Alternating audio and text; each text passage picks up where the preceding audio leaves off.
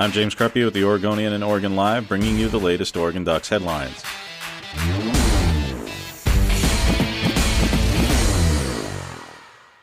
Oregon released its depth chart on Monday, and while most all significant position battles appear to be decided, the quarterback position remains a little bit ambiguous.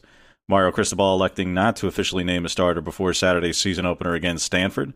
All signs have pointed to Tyler Shough getting the nod, but Anthony Brown is listed as a co starter.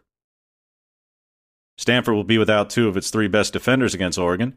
Linebacker Gabe Reid and cornerback Kyu Kelly are unlikely to play for the Cardinal, unless, quote, something drastically changes, close quote, according to David Shaw.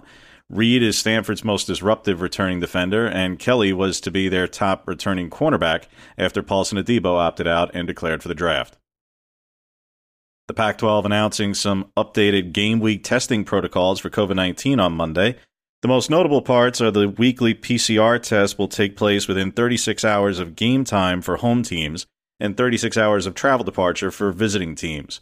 Positive antigen tests on game days will be followed up with rapid PCR tests. It's unclear if Lane County Public Health, which helped Oregon and Oregon State draft their protocols that require two negative PCR tests from two different labs to be conducted following a positive antigen test, if Lane County Public Health has approved the use of rapid PCR for a player or coach who tests positive via an antigen test to still compete the same day.